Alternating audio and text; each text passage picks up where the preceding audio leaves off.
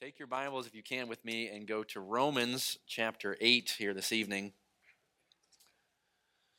Romans chapter 8.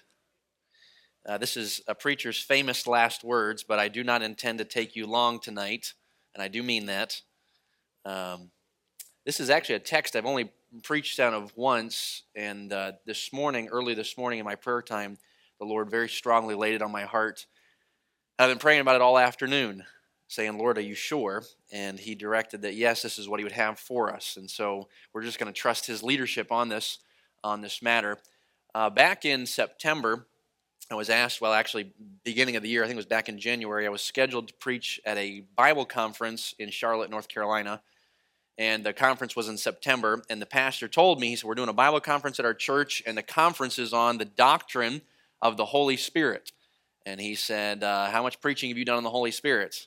I said, Well, I trust I've been preaching in the Holy Spirit, but I can't say that I have a lot of messages on just the doctrine of the Spirit. And, and he says, Well, you know, if you can come up with some, we'd like to have you come and, and speak. And uh, there was another preacher, so that between the two of us, I think we were going to preach six times. We were going to split those sessions, and and that was about all the the heads up that I got. And so we scheduled the meeting, and then I don't know, four, five, six months later, he contacted me and said, uh, "I uh, you got one week to give me all your session titles." So, man, I have not even thinking about this. Um, I okay, uh, give me okay, give me seven days, and I'll I'll work on this. And so I'm starting pulling back some of the seminary books that I had looked through at seminary, going, man, okay, I got to come up with these titles and trying to understand the doctrine. Certainly, I believed in the Holy Spirit, and and yet I began to realize, man, there's a lot I've not studied about the Spirit of God. And so I worked through my session titles, called a couple pastors, and man, if you're going to preach four sessions on the Holy Spirit, how would you do it? And so they suggested, work it all through. I contacted the pastor, said, here's my four session titles, and I think what they were was. Um, it was like the, the spirit in salvation, the spirit in sanctification, the filling of the spirit, and the spirit in the Old Testament. So those were my, four titles. And then I got a chance to talk to an evangelist uh, who uh, if anybody knows here, John Van Gelderen, uh, he's he has preached much on the filling of the Spirit, and so I was trying to get a hold of him, trying to get a hold of him. I couldn't get a hold of him. Finally, after giving the pastor all my titles, about a month goes by. I get a hold of John Van on the phone, and I explained to him I'm preaching at this this conference, and here's my four titles that I'm preaching. And I said, I, so I read them off to him. Here's this title, this title, and he listens to all the titles that I'm going to prepare to preach on. And he says to me, "You missed the point." that was encouraging. And I, and I said, What do you mean by that? He said, All of that, that's just doctrine. He said, The greatest thing about the Holy Spirit is that he's a person. He said, What you just went on about, is, is all about his doctrine, but you missed the person. He said, That's, that's not the point. Or what his point was, the person of the Holy Spirit. And I thought, I said, I said, well, I said, well, what would you do if you were in my shoes? He said, call the pastor and cancel your titles and make new ones. And I said, well, he already put it in print. He said, well, you're going to have to do something because you're missing the point. And so at that point, it triggered my thinking, and, and I began to study. I said, Lord, what am I missing here in the personality of the Spirit? In fact, I came across a, a Spurgeon quote that helped me by this because even Spurgeon wrestled with this. And he writes, he said, uh, this is, of course, this is back in 1855, but he wrote this and, and said, I can think of the Father as a person because his actions are such that I can understand. I see him hang the world in space. I observe him wrapping the newly created ocean in darkness. I know it is he who formed the drops of hail, who determined the number of stars and calls them each by name. I can conceive of him as a person because I see his actions. I can comprehend Jesus, the Son of Man, as a real person because he is bone of my bone and flesh of my flesh. It takes no great stretch of my imagination to picture the babe in Bethlehem or to behold the man of sorrows acquainted with grief, or the king of martyrs as he was persecuted in Pilate's hall or nailed to the cross for our sins. Nor do I find it difficult at times to realize the person of my Jesus sitting on the throne of heaven or clothed with clouds and wearing the crown of all creation, calling the earth to judgment, summoning us to hear our final sentence. But when I come to deal with the Holy Spirit, his actions are so mysterious. His activities are so secret. His works are so removed from everything that is familiar to our mind and body that I cannot easily grasp the idea of him being a person. But he is a person. God, the Holy Spirit, is not an influence, not an emanation not a stream of something flowing from the Father, but he is as much an actual person as either God the Son or God the Father. And I, I was helped by that because I began to realize, man, if Spurgeon thinks that way, it makes me feel better because I think that way. And as I began to study into the scriptures, trying to understand the personality of the Spirit, I was at first uh, plagued with the mentality of this is just theology and doctrine. And there may be some of you sitting here thinking, okay, we're about to get a lecture on pneumatology. That's not what I came for. But, church family, if you do not understand the doctrine of the personality of Christ, you will fall into the same trap that I have fallen into, and many believers for decades, and that is this trap, written by R.A. Torrey. He says, If you think of the Holy Spirit as a mere influence or power, then your thought will be, How can I get a hold of that influence and power and use it? But if you think of him as, a, as the Holy Spirit as the divine person, then your thought will be, how can the Holy Spirit get a hold of me and use me? Do you see the difference? See, there's a lot of preachers, myself included, who have come to the pulpit and prayed on my seat, asking God, the Holy Spirit, Father, I need your power now. Come down and do something. In my marriage, Lord, I don't know what I'm doing here. I need your spirit to do something because I need you now. With my family, oh Lord, work in my children's life as they're growing. Father, Spirit of God, I need you to work in them. In so many experiences, I go out there and I'm looking to meet someone, and, and too often I've said, okay, I need now the fresh anointing of the Spirit so I can talk to someone. And that's the extent of my understanding of the Spirit. Trying to get a hold of Him and use Him when I need Him instead of being at his every beck and call. See, too often we've used the Holy Spirit like we use our generator. You're all familiar with generators, aren't you? We hope they work when we need them, but when we don't need them, they sit idle. And then we get frustrated when they don't work the way we wanted them to at the point we decided to go and pull them out and try to use them again. And too often, that's what we've done with the Holy Spirit. Instead of coming to the very Spirit of God, and instead of saying, I want to use you for my ministry goods, I want to use you for my family advance, I want to use you for my uh, prowess or my reputation, instead of coming into that way, we can come to the Holy Spirit and say, Person of God, the third member of the Trinity, the, the, the Spirit who is a person, what do you want of me? Take me and use me. I'm sure many of you have heard this illustration, but in the 19th century, a group of pastors were organizing a citywide evangelistic campaign.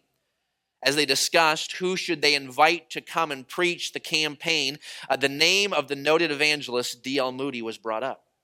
Reluctant to have Moody preach, one minister protested, Why Moody? Does he have a monopoly on the Holy Spirit? The question was then followed by a long silence. Finally, another pastor spoke up, saying, Moody Moody, Moody. No, he does not have a monopoly on the Holy Spirit, but the Spirit has a monopoly on him. Meaning that D.L. Moody was not a man out there to raise his praise and try to get a good reputation as a preacher. D.L. Moody was willing to simply be the servant of the Lord, and so he would come to the Spirit on a regular basis saying, Father, my hands are open, take me, use me in whatever way you would like, but I am yours. Church family, really the thrust of tonight is that point right there, right there. Submission to the person of the Spirit. Certainly, in a doctrinal and theological sense, it's very clear that the Spirit of God is a person. I had you turn to Romans chapter 8. I want to read just a couple of verses here to try to prove my point. Uh, the scripture says in Romans chapter 8, verse 14, But as many as are led by the Spirit of God, they are the sons of God. For ye have not received the spirit of bondage again to fear, but ye have received the spirit of adoption, whereby we cry, Abba, Father. The Spirit itself beareth witness with our spirit that we are the children of God. Uh, clearly, the context, he's dealing with the Holy Spirit, talking about the fact if you are born again, everything inside of you is longing to know, longing to be joined to the very Spirit of God. And jump down to verse 22. For we know that the whole creation groaneth and travaileth in pain together until now. And not only they, but ourselves also, which have the first fruits of the Spirit, even we ourselves groan within ourselves, waiting for the adoption to wit the redemption of our body. And I do think verse 23, it's talking, it's, certainly it mentions, okay, the, uh, the very earth, it, it, it's groaning. It's, it's, uh, it's an old, I shouldn't say old earth in the sense of the, the creation evolution debate, but, this, but the fact that it's wearing out, it is groaning. And he says, even you in your own bodies, there's groanings in your own bodies because you're looking forward to the day when we will be, our, our bodies will be, will be uh, made new when we go to be with the Lord in heaven. And, and I do think probably, and I'm not trying to be funny here, uh, but the majority of you all understand that bodily groaning more than I do because as you have lived your years, uh, I, have talked to many elderly people who, as they get closer to the day where they know they're going to see the Lord, every bit of them just says, Lord, I want to go home.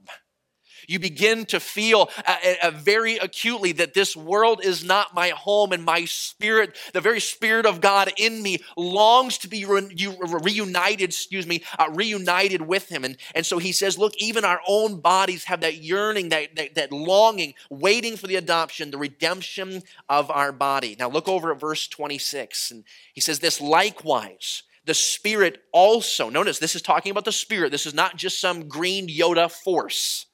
This is not some uh, floating orb that you see in some kind of sci-fi movie. This movie, this is a person. He says, likewise, the Spirit also helpeth our infirmities, for we know not what we should pray for as we ought, but the Spirit itself maketh intercession for us with groanings which cannot be uttered.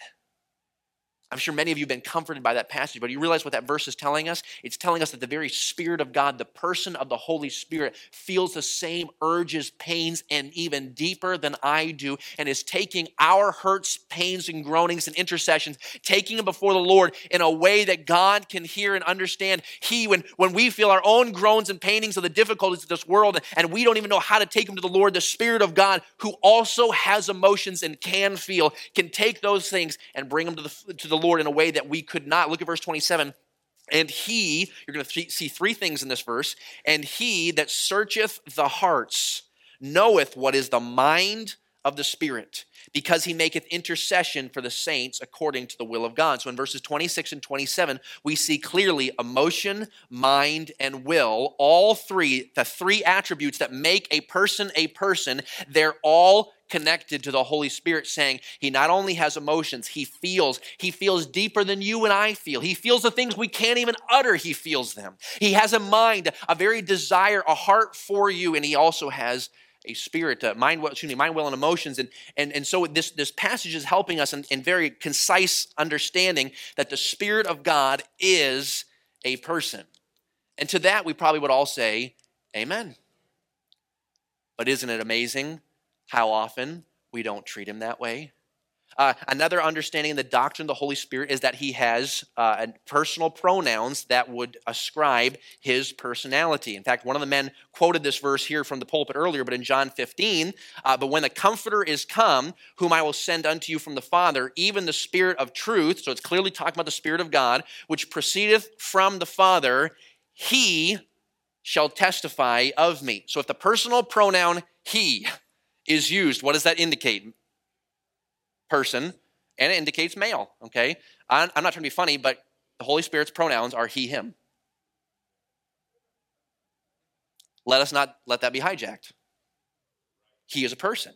Uh, John 16, why don't you turn there real quickly because I want you to see this. John 16, turn there with me. John 16, verses 7 and 8.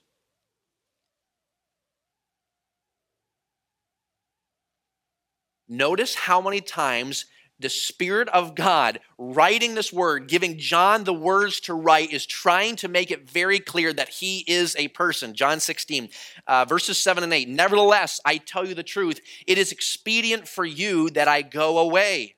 Jesus is saying that to the disciples. Wait, wait, wait why? Why is it good for me to, for you to go away?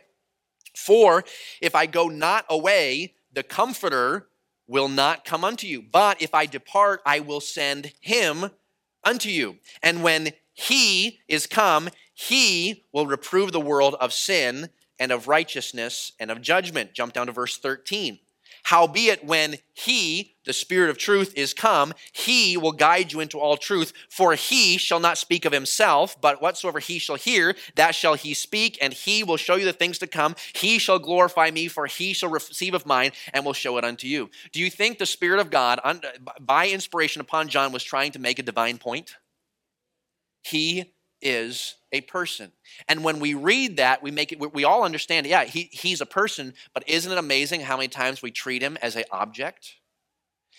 This afternoon, Pastor took me out uh, to lunch with several of the men, and I want you to just imagine with me. I thought I saw one up here. Yeah, I did. I want you to imagine with me that uh, Pastor's going to take us out for lunch today, and uh, I say, he, he, says me in the back hallway, okay, hey, Brother Reed, we're going to take you guys out to lunch. I want you to come on, uh, grab your Bible and stuff. I say, oh, hey, Pastor, uh, do, do, you mind if my friend comes along? He said, your friend, you got a friend? I do. You see this? I think this is hymnal, right? Yeah, okay, yes. You see this hymnal? Um, this is my travel buddy. He goes with me everywhere. And Pastor would kind of look at me like, okay, he must be a jokester. But yeah, come on. So we, we go to the restaurant and I take him with me and, and we come down there and the waitress comes up and says, Where would you like to be seated? Are there five of you? I said, Six, please. Excuse me. I want six. There's, there's another one with us. Okay. So they go and sit us down and I say, Is that okay? You doing all right? Good. All right. Okay. We're sitting there and the waitress brings the menus and, and they say, What would you, what would you, oh, careful, Sonny. And, you know, and, and they say, uh, What would you all like? And I said, I'd, I'd like water and, and, and he would like a tea. Pastor who did we invite? And, you know, as, as, as, the day would, or the meal would go on, I might make some more comments. And I said, oh, my, my, my friend, he would like to make a comment. By the end of that meal, pastor's conclusion was this guy has lost his ever loving mind, right? Because clearly this hymnal is not a person. This hymnal is simply pages, numbers. It's a hardbound cover here. There's, this is an object not to be referred to as a hymnal. And in fact, it actually insults people around me when I refer to an object as a person, correct? And yet, so often, we have the Spirit of God with us and we treat him simply like an object, and we don't think that bizarre at all. We don't think it's strange at all. We don't think it offensive at all when we go to Jesus and say, I'd like your power right now, but not later. Or I'd like your power right now to, to rest on me if you would work on me, uh, work on me now. But when you prompt me to turn the television off tomorrow night, no go. That's my time.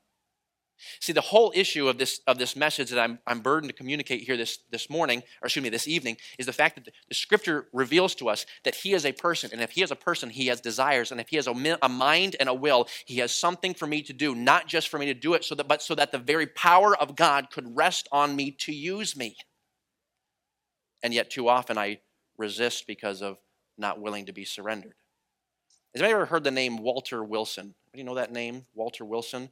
Uh, he wrote a book a number of years ago, in fact, turn of the century, uh, Just What the Doctor Ordered. Anybody recognize that book? Okay, it's, a series of soul winning stories. Walter Wilson was a physician as well as a preacher.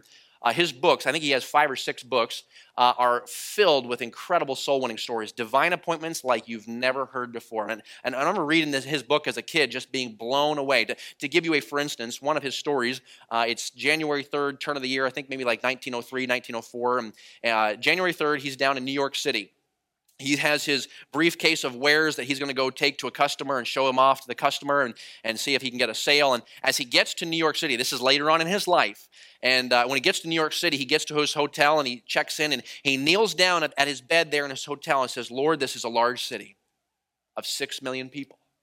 Spirit of God, you are working in someone here. Very similar to the message we preached this morning. He said, Spirit of God, would you lead me to the person that you are working in? And so then, in that point, he yielding to the Spirit, looking for the Spirit's direction. He, he walks out and he goes down the, uh, down the street there and he passes a leather goods store. And there was a booklet in the leather goods store that he thought, that's actually a booklet I need. He had a habit of making a prayer journal where he would write a prayer on one side, and as the Lord answered it, he'd record the answer and he'd date it on both sides. And so he thought, well, that booklet looks about what I need for the new year. It was January 3rd. And so he walks into the little store and he comes up there, says the little German behind the uh, desk, he said, I'd like to look at that prayer book, or that, that leather book, excuse me. And the man brings it out to him, begins wrapping it up. And uh, the, man, the man says, uh, What are you going to use this for? And he says, Well, I'm going to use it as a prayer book. And the little German opens it up and says, It's blank. Because in his mind, in the liturgical uh, religion, you, you, you uh, recite your prayers. And Walter Wilson says, No, no, no, no. I pray to God, and then he answers, and I record it. And the man looks at him closes it, wraps it up, comes around the corner, lays down the book, and grabs Walter Wilson by the collars and says, Do you know God? He said, I have gone through all five boroughs for years looking for God. I've gone to meetings and preachers, and no one has told me where God is. Do you know God? And Walter Wilson leads him to the Lord. He has book after book filled with stories just like that. Very similar to the stories we were telling this morning. And as a young kid, I found myself thinking, man, Walter Wilson has the connection down between the spirits. But it wasn't always that so. In fact, there was a time early in Walter Wilson's ministry where he was not in tune to the Spirit of God. He was working as a physician for a large factory. And in the factory, there was a lot of ladies that were working. They were doing sewing machines. Uh, I don't remember the product they were making. Uh, but at one point, a young lady came to his office and, and she had a minor cut in one of her fingers from her sewing machine. And they took very careful uh, care to try to make sure the sewing machines were, were safe and all. And so he, he looked at her hand and it was a minor cut and he bandaged it up and chided her on her lack of care and, and sent her out of his office. A couple of days later, she walks in, same finger, it's hurt uh, much more severely. He can't believe what that, that, the young same young lady would hurt herself. She must be uh, really just a simpleton, and so he bandages it up again and again uh, charges her that she must be more careful, or else they will not be able to keep her in, in their employ. She leaves and he calls the manager of the floor and says, You better go check on that machine and to make sure everything's safe because she continues to injure herself. And so the manager went down, looked it all over, said, There's nothing here that's wrong, came back to Walter Wilson and said, The machine is fine.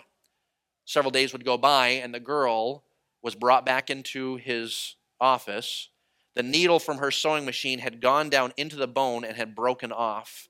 There she's having a hard time standing because the pain is so great. And he brings her there and she lays her hand down on his table. And Walter Wilson is just astounded. This girl clearly cannot be trusted with one of these machines. And so he begins to bandage her up. And I won't go into the details because it was quite gruesome about how he had to get that out of there. But in the process, he tells the girl, It's very likely that you're going to get blood poisoning from this and you will probably die. Or it, I shouldn't say probably, it's possible that you could die from blood poisoning. And so finally, at that point, he says, Have you ever considered about eternity?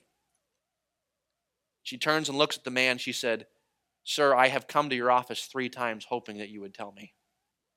I came the first time having purposely put my finger under the needle, hoping to get just enough blood that I would have to come to your office because I needed the issues of my soul to be dealt with, and you didn't talk to me. She said, I tried harder the next time, you still would not talk to me. You just chided me on not being careful. She said, I decided this morning the cares of my soul had been so deep, I decided it was worth it, that I must make it so bad that you couldn't help but talk to me. I need the cares of my soul to be dealt with. Walter Wilson said he was so struck by the fact that he had not listened to the Spirit of God. He said, Clearly, I was not in tune to him. He said, My heart was so heavy, but turning that over back over to the Lord, he began to witness to the young lady and she trusted Christ. But at that point, God began to change his life and realizing there are people everywhere if we would just be in tune. So here's my question for us tonight. We're not going long. Are you surrendered to the person of Jesus Christ? See, it looks like dying to self. We cannot come and ask God for some of His blessing if we're not willing to yield all to Him. Does God know that you are a person that He could pour out His power on? That He could flow power into this world through you because He knows that you are regularly submitted and yielded to the promptings of His Spirit? Does your, is your life marked by dying to self? Because a person who is not, has not died to self, a person who is living for their own aims, their own goals, and their own pleasures will not be able to be greatly used of God. A mark of Christianity is taking up your cross and dying daily. What I mean by that is where every bit of me is yielded to the Father on a daily basis throughout the day. Does that mark our life? Jesus Christ gives us the example of brokenness as he comes into the garden, and there in the garden, with, with a, a, painful future in front of him, Jesus cries out. This is the very Son of God crying out, I don't long to go to that cross, but not my will, but thine. He prayed that three times because even Jesus had to go to the place where his will was yielded to the Father. And, church family, he's given us the example, he's given us the power, and he desires to do the same thing in us if we would also come to him in the same place of yielded submission and brokenness. The power of God is present to do great things if we would be yielded to him. I will close with this in application. How often do you hear the Spirit's voice and resist? And how often do you hear the Spirit's voice and submit? Too often we want miraculous stories, we want divine appointments, but we don't want submission. Oh, he is a person. He's a person with will, heart, desires. He's a person who's willing to prompt, lead, and direct, but he just needs someone, not looking to get great stories, but just someone who, from the moment you get out of bed to the moment you close your eyes, would be yielded and submitted, that the Holy Spirit would be able to have a monopoly on you and I. Can I ask you all to bow your heads with me here this evening and close your eyes?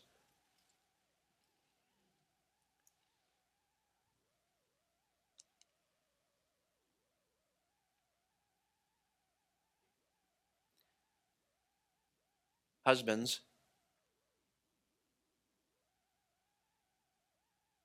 if you would be used of God, it would start in your home. Instead of fighting for your desires, your reputation, your ideas, your opinion, brokenness starts in the home. Yieldedness starts in the morning with Jesus. Wives, seeing God do great things starts in the home with Jesus. With heads bowed and eyes closed, if God has dealt with you about an area of lack of submission or simply, Father, I long to hear your voice. I don't even know what it sounds like, Lord, but if you'd show me, I'd listen. The piano's going to play here. Could I just ask you to stand with me if you're physically able and just do business with the Lord? If you need to sit back down, you're, you could do that, but let's all stand together. The piano is going to play and give an opportunity to just submit to the Lord. If you would say, Father, take all of me, do whatever it takes. I want to know your presence. I want to know your person, not alone, not, not just your power. I want to know you and I want you to know me. As the piano plays, would you do business with the Lord? If you would like to know more about the Lord Jesus Christ, you may contact us at the church website, gospelbaptistchurch.com or you can go to Facebook and type in Gospel Baptist Church, Bonita Springs, Florida. Also, you could call the church office at 239 947 1285. Thank you, and God bless.